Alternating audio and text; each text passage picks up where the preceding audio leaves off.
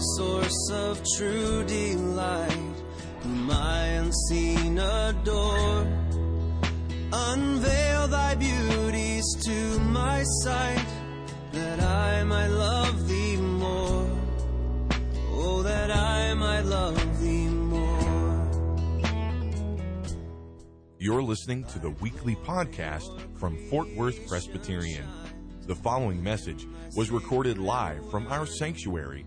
Our prayer is that this message would nurture a joy for loving God and loving people in you as you listen.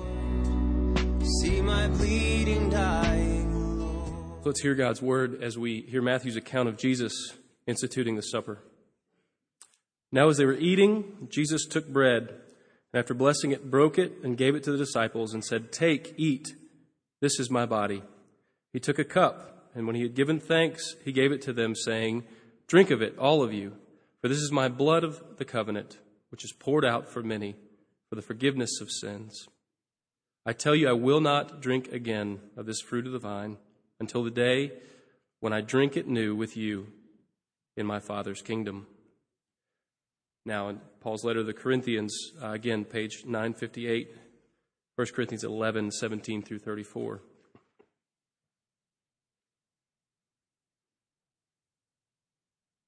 But in the following instructions, I do not commend you, because when you come together, it is not for the better, but for the worse.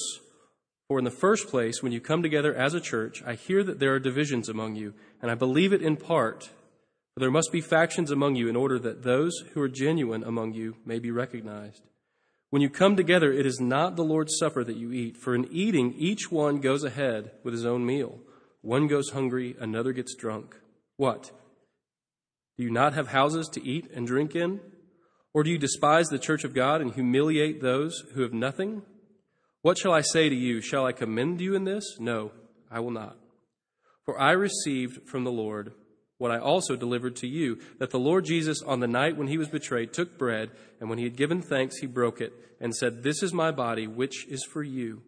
Do this in remembrance of me. In the same way, he also took the cup after supper, saying, This cup is the new covenant in my blood. Do this as often as you drink it in remembrance of me. For as often as you eat this bread and drink the cup, you proclaim the Lord's death until he comes. Whoever therefore eats the bread or drinks the cup of the Lord in an unworthy manner will be guilty of profaning the body and blood of the Lord. Let a person examine himself then, and so eat of the bread and drink of the cup. For anyone who eats and drinks without discerning the body eats and drinks judgment on himself. That is why many of you are weak and ill, and some have died. But if we judged ourselves truly, we would not be judged. But when we are judged by the Lord, we are disciplined so that we may not be condemned along with the world. So then, my brothers, when you come together to eat, wait for one another. If anyone is hungry, let him eat at home so that when you come together, it will not be for judgment. About the other things, I will give directions when I come. This is God's word. We would do well to heed it. Amen. Let's pray. Oh, gracious Lord, you who have given us this word, as Peter declares that it is the Spirit of Christ that has given even the Old Testament and certainly the Spirit, the, the, Christ through His Spirit that has given us all that we have here. We thank you, Lord, that you give your Spirit to renew us, to bring us into union with yourself, and you give us your Spirit to open up this word that we might feast upon it and, Lord, be built up and strengthened by it and not ignore it in unbelief. Lord, enable us uh, to believe the truth and enable us more to explore uh, the meaning of the supper that you've given, this proclamation of your death. Lord, bless us that all the more we will benefit from it, that we will better understand the gospel, better understand the implications of your death to every part of our lives. Oh Lord, bless us and equip us we ask this in the precious name of Jesus. Amen.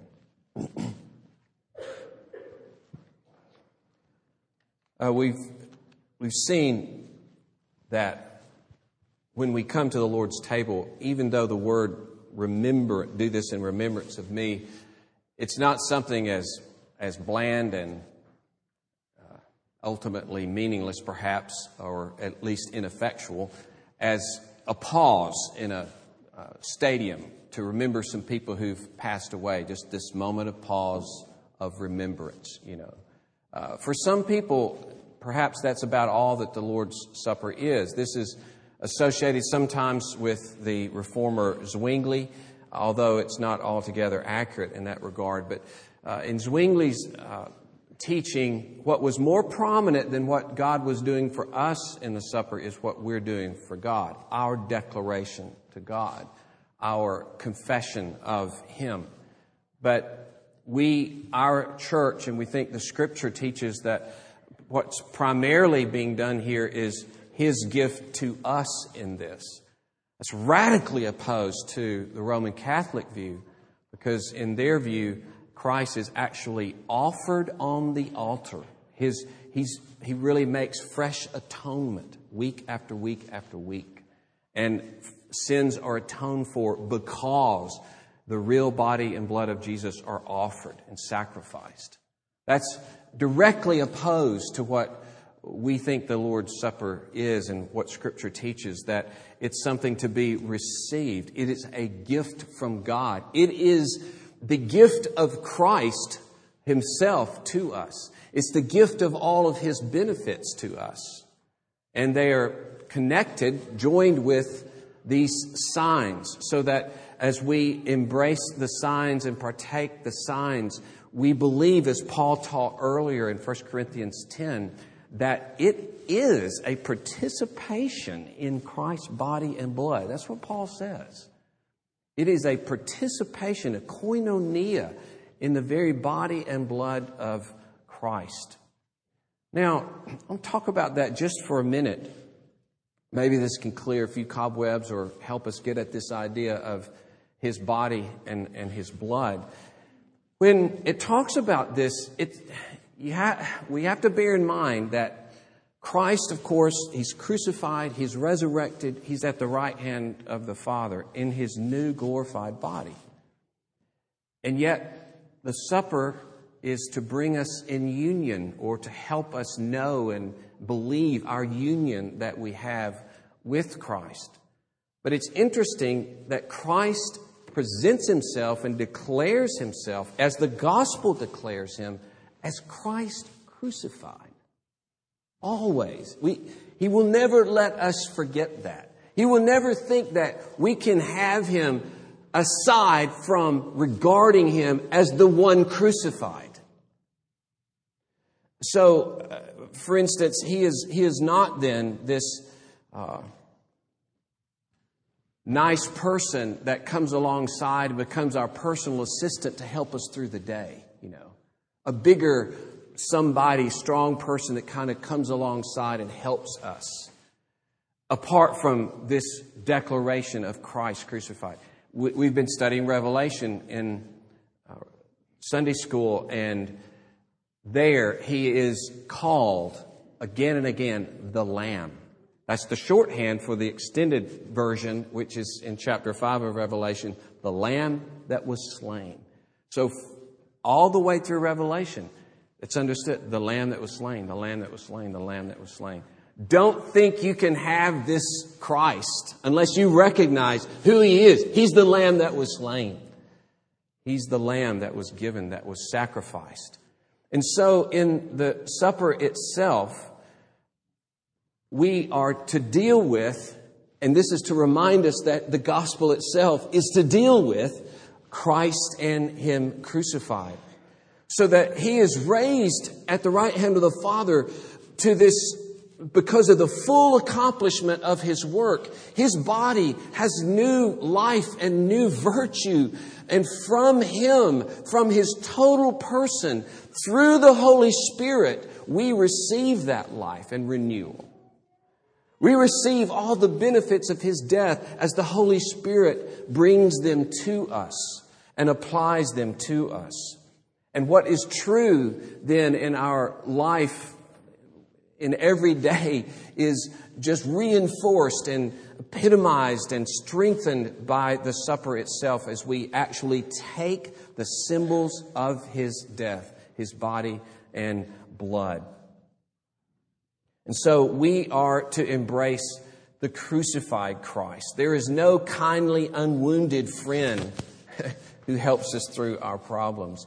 Only the wounded for you, Christ. Only the slain for you, Christ. Only the sacrificed for you, Christ. Crucified for you, Christ. And this always then displays the immensity of his love. It displays the radical seriousness and intensity of our sin, and it displays the greatness of his accomplishment in bearing its punishment. That can never leave our minds. Can never leave our minds. And it's the sweetest contemplation. It's the most liberating contemplation that I can think of my sin and not have to hide from it, and not have to excuse it, not have to run from it, but to bring it to Him because He is a crucified one. He, he has accomplished salvation. He has died in my place. He has borne my punishment. And so in the supper, I actually, as in the gospel itself, I'm receiving all that He is, all that He has, all that He has accomplished. Or maybe a shorthand is to say all that He is and everything that He's won through His death and resurrection. But you see, this new life never leaves the idea of it was won by crucifixion. He's resurrected only because he was crucified, only because he has accomplished this great work to win our forgiveness and our transformation and to consecrate us to God. And so he's, sacri- he's the sacrificed but living Christ, and he stands ready, he stands willing, he stands able to deed over to me all that he is, all that he has, all that he has accomplished. Because we could say, in this way, we just draw from Christ. We just come to Christ. Uh, but Christ wants us to remember his body sacrificed. He wants us to realize that all of our salvation comes from that great work so that we get to him, you might say, and we get him by receiving the tokens of his body and blood in particular, which is the same as the gospel. Because Paul would, as, as he's summarizing his preaching of Christ, always say it's Christ and Him crucified. It's the word of the cross. And so, at the center of our relationship to Him is to see that He is the seed that's been buried in the ground, the seed that has died, that alone now gives fruitfulness and life and forgiveness and resurrection for us.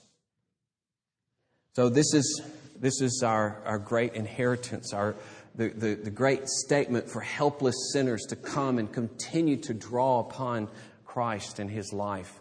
This is the proclamation of the gospel that all that Christ is has been given to us in the pouring out of the Holy Spirit.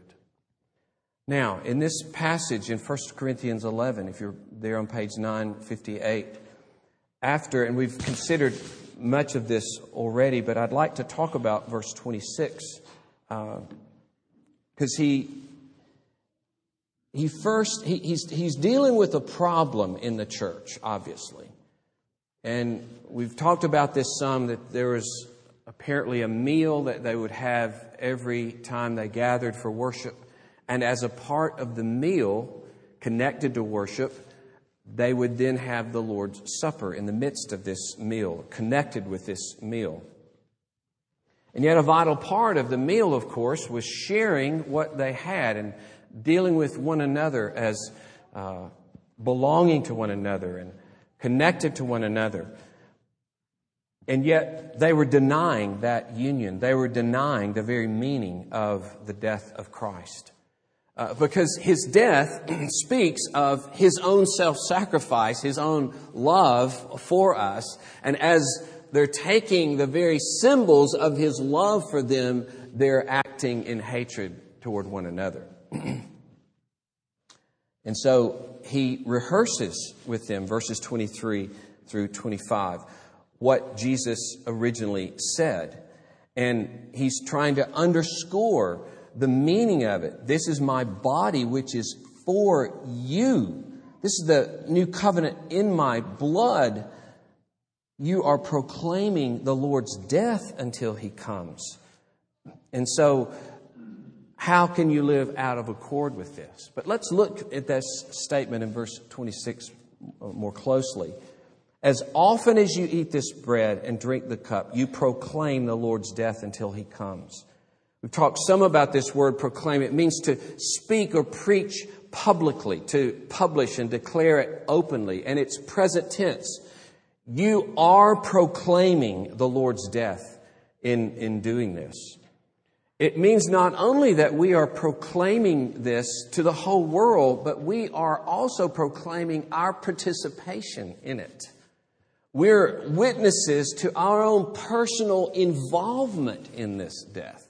We're not simply proclaiming it, but by our very action, we are proclaiming it by saying, This is mine. I take it to myself. It's a way to announce I'm taking this for my redemption and I'm taking this for my lifestyle. Oh, world, this is who I am. See? A proclamation of self definition, so to speak. It's a way to say, this is my dependence in life. This is my help. This is my life. This defines who I am and what I do, why I'm here, where I am going. It declares his death, but it declares your personal engagement in his death. Now, all the more, of course, as he underscores the meaning of it, is it inconsistent that they would be hating one another in the midst of it, right? Because they are proclaiming their own involvement, their own participation in this. And of course, it is in that way the most graphic commendation to people. Here is what I'm feasting upon. Here's what I depend on. Here's what I rejoice in. Here's the meaning of my life. It, it's a way, therefore, not just for us to come in as a community, but for us to think about how do I live this out in a dark world? How do I manifest what I'm proclaiming? How do I draw, as I draw life from this Christ and are conformed to his death, how will it affect me as I live before this world. And then he has this phrase, until he comes, which shows that the Lord's Supper, while it gives us Christ, it makes us long for Christ. So if we really are tasting and seeing that the Lord is good, if we're really enjoying and uh, delighting in Him and receiving Him, it makes us all the more want Him to the full. You know, I, I just, I just can't have one little taste of Blue Bell vanilla. I just can't, you know. Don't let me touch it. Don't let me see it if I can't have it, you know. If I can't have, and of course, as I've said before, I, there are many nights that I've taken the tub and I, I bring it down like that, you know, just, I don't know, it looks neater that way somehow. like nobody has ravaged his own body by eating the ice cream. and that's what the Lord's Supper does. You proclaim until he comes. It, it lands us in a tension, doesn't it? it? It doesn't take away the tension of having salvation but not having all of salvation. It, it raises that tension in a sense. And so while we're satisfied in him and delighted in Him, we are, in a sense, not satisfied because we want Him. We want Him to come. We want Him to manifest Himself. This draws us to want Him fully and finally, so that these are the pledges and promises and, and really previews of the marriage supper of the Lamb. We, we are tasting of the new creation in Christ as He's giving Himself to us from His throne where he is bodily and yet he communicates himself through the Holy Spirit in the gospel and in, and in the supper. And, and we feed upon him through the Holy Spirit. We are nourished through the Holy Spirit. And so it catches us into the story of this crucified, resurrected Christ that is finally going to come and renew all things and unite all things in himself, as Paul says in uh, Ephesians 1, or reconcile all things to himself, as he says in Colossians 1. And it reminded me of that great passage in Psalm 16, verse 11, which Peter quotes in uh, his first sermon. You make known to me the path of life. In your presence there is fullness of joy. At your right hand are pleasures forevermore. And so, for us in our, in our worship, in our prayers and praises and confessions, in the preaching of the word, in the Lord's Supper, we're really tasting of those forever pleasures at the right hand of God. But we long to have them for the full. We long to have the full renewal of new creation. And as Calvin talks about this phrase, until he comes, he says, We always stand in need of such an aid as this as long as we're living in this world.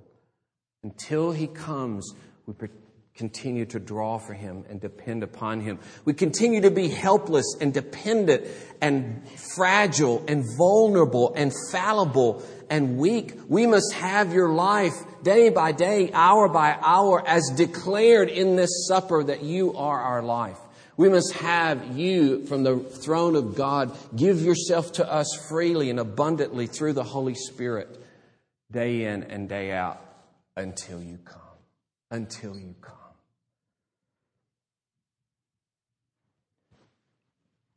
Now, moving toward the second part of our study, the discerning of the body, all of this declaration is still in the context of holding forth the meaning of the supper in order that he can address these abuses of the supper, right? That's the context in which he is dealing with the Lord's Supper here. And so he goes on to say in verse 27 Whoever therefore eats the bread or drinks the cup of the Lord in an unworthy manner will be guilty concerning the body and blood of the Lord. Let a person examine himself then, and so eat of the bread and drink of the cup. For anyone who eats and drinks without discerning the body eats and drinks judgment on himself. Now, in the first place, this does not apply to an intellectual understanding of the meaning of the supper. Though it might include that, that's not really the focus here. It's to a moral, reprehensible abuse of the meaning of the supper, right? That's what this is regarding not a, a deeper better intellectual understanding of the gospel. So, it is the primary point then is that your attitude and conduct of your life must fit the message that is being proclaimed in the supper, which is the Lord's death.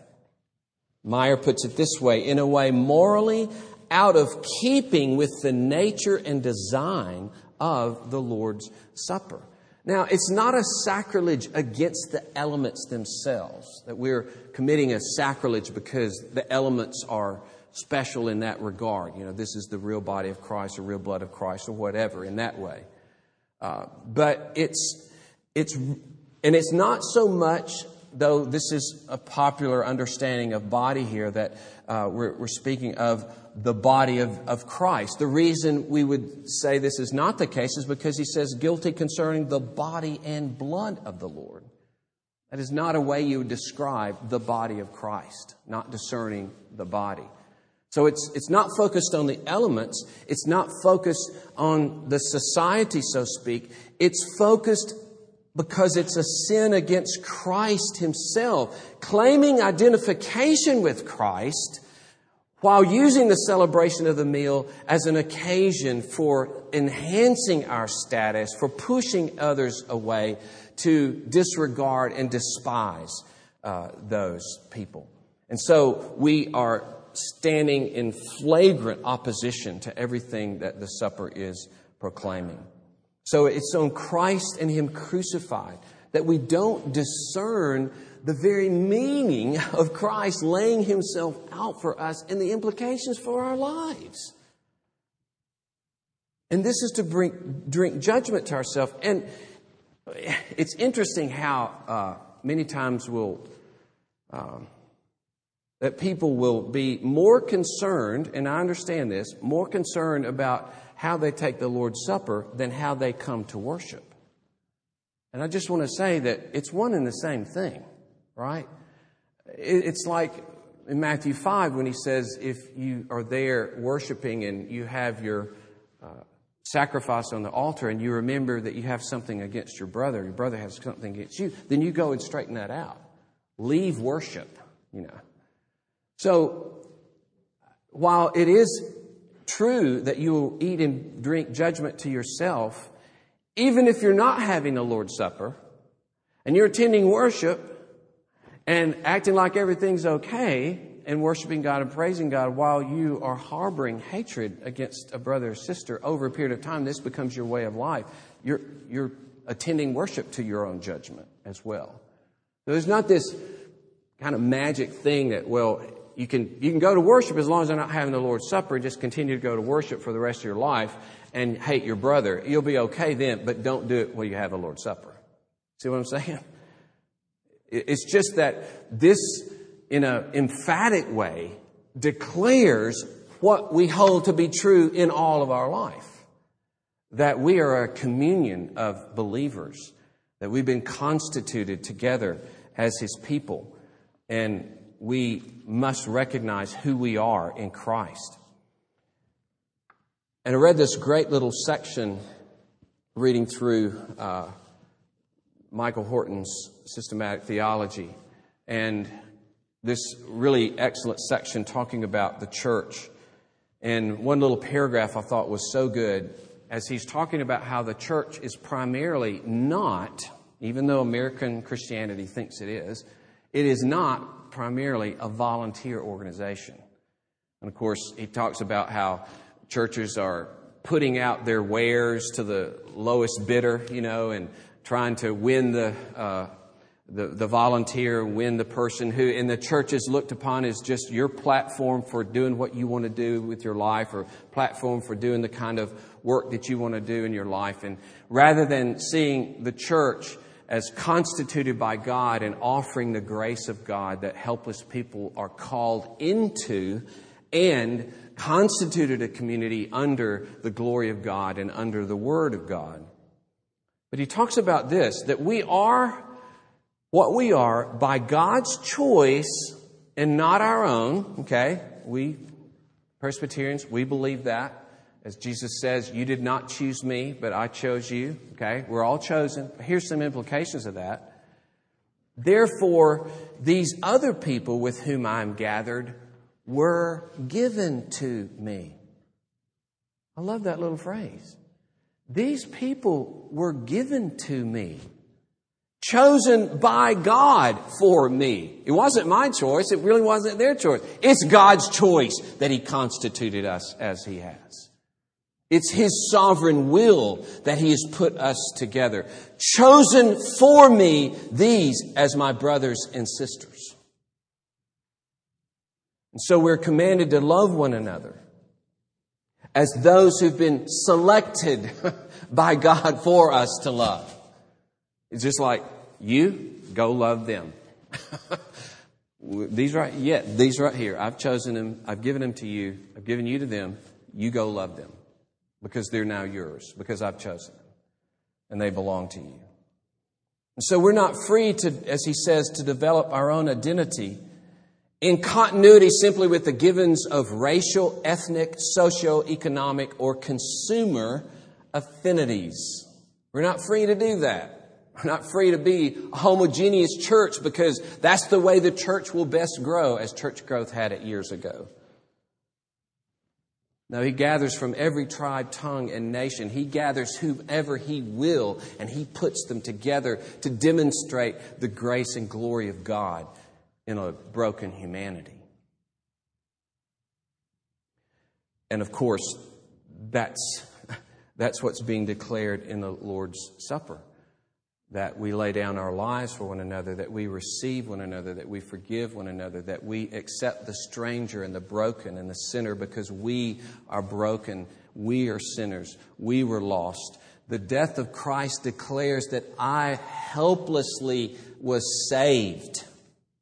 So who will I turn down now? Who will I look down upon if this is the Christ that I worship, who was crucified for me, who had to bear the awful punishment and justice of God in my place? Who am I going to look down upon? Who do I think I am? That's what the death of Christ declares to us. But not under, you know, this terrible, guilty obligation. Golly, I feel so bad. Oh, I don't like people. I got to start liking people. Supposedly, it's in looking at His greatness and His glory and His beauty. It's in experiencing His forgiveness. It's in knowing the shalom, the peace of Christ that passes all comprehension. It's, it's in rejoicing in Him. As Jesus said, right next to the verse where He says, as I have loved you, so love one another. As you've heard me say so many times, he says, I'm telling you this so that my joy will be in you and that your joy will be full. There's this freedom of happiness and boundless, energetic joy that can be had the more and more and more we learn to lay down our lives for those that are very much unlike us. And we all know we do it. We, we, it's so easy to do. I like to surround myself with people like me. People like me who like me. I'm reminded of this phrase, this guy in uh, the Sound of Music. He's out, you know, visiting with the count, and he's sitting out on the veranda, enjoying really good food, and he says, I like rich people. I like the way rich people live. I like the way I live when I'm with rich people. you know, it's just out there with it, you know. and I thought, golly, that, that's so much me. You know, I like the way it is with people like me and that I enjoy and they're easy to get. And, and of course, when God gives you friendships like that, it's wonderful. And, and I've been always so thankful for friendships like that. But I have to ask the question who am I laying my life down for? Who am I reaching? Who am I going for that is unlike me or that is unlovely as Jesus did for me? And, and how do I manifest that within the body of Christ as well? Because we've, we've been redefined in that way. So that the church it's not the church that's creating a, a, new community. It's not any individual that's creating this new community. It's the work of God. It's the work of God. And as he points out here, this uh, the death of Christ, experiencing the death of Christ, really does cause you to brush up against judgment, doesn't it? You think of Paul talking about this earlier in 1 Corinthians 10 with the water in the Old Testament, the water from the rock that was Christ, and the food that they ate, which was, was Christ. And, and then he talks about the judgment that came upon them, even though they were enjoying those sacraments. And, and you realize that there's this element of the, the sacraments that proclaim blessing, and yet they proclaim that judgment was experienced for you to have this blessing.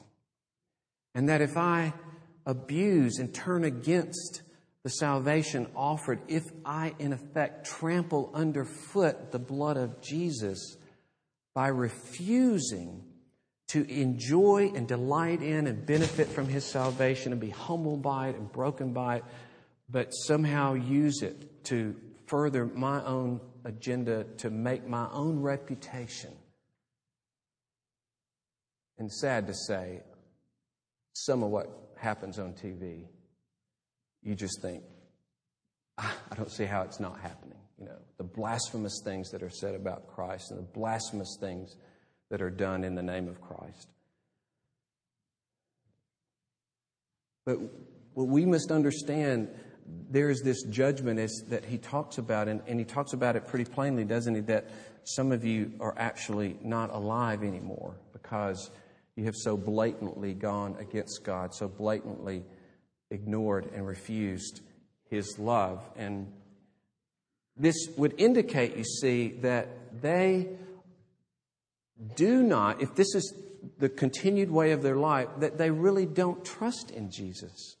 See? That they, they really aren't broken and humbled and amazed at his love and are gladly depending upon him for salvation, else they couldn't treat each other that way.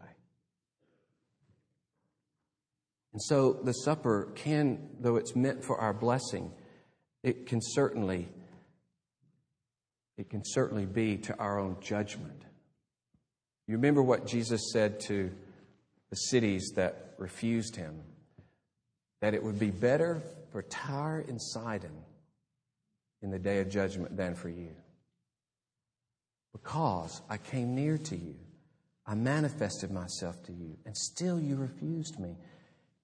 It'll be better for Tyre and Sidon. It'll be better for Sodom and Gomorrah. And you're like, what? For radical evil Sodom and Gomorrah and Tyre and Sidon? Yes, better in Judgment Day to have done that than to be drawn near to the grace and mercy of God and refuse it. And refuse it. So, we come under judgment, but by God's grace, we come to a supper that says someone has been judged for you, someone has been condemned for you, someone has won salvation for you. You are forgiven and transformed and consecrated and made holy and acceptable through this work of this one. And oh, may we more and more and more rejoice in it and depend upon it and give ourselves up to what Christ will do in our lives. Let us pray. Oh Lord, we pray that you will enable us uh, in the fullest way to proclaim your death in our lives and especially in our proclamation, Lord, to pro- proclaim our own participation in it, our resolve and glad submission to its call to die to ourselves and live to Jesus, and to give ourselves away as you've given yourself away to us, Lord. We thank you for precious words like Paul's. We walk in love as Christ loved us and gave himself up for us, a fragrant offering and sacrifice to God. To forgive as the Lord has forgiven you, to follow Christ who suffered for you, leaving an example that he committed no sin, nor was deceit found in his mouth. When he was reviled, he did not revile in return. When he suffered, he did not threaten. Oh, may we, Lord, by your Spirit who fills us, by your Spirit who joins us to your life, may we manifest your life. For as Paul said, it is no longer I who live, but Christ who lives in me.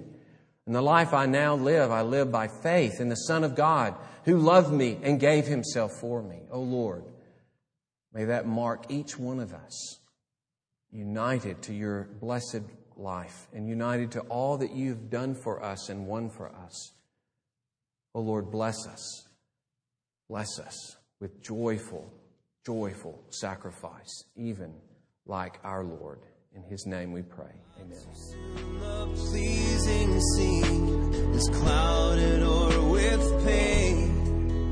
Thank you for listening to this weekly podcast from Fort Worth Presbyterian.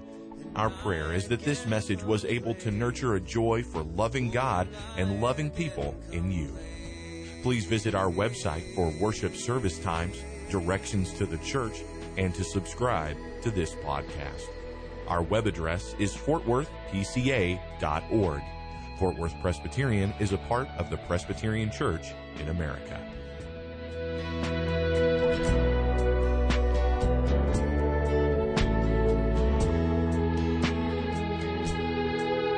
Jesus, my Lord, my life, my light. Oh, come with blissful ray. Shades of night and chase my fears away. Won't you chase my fears away?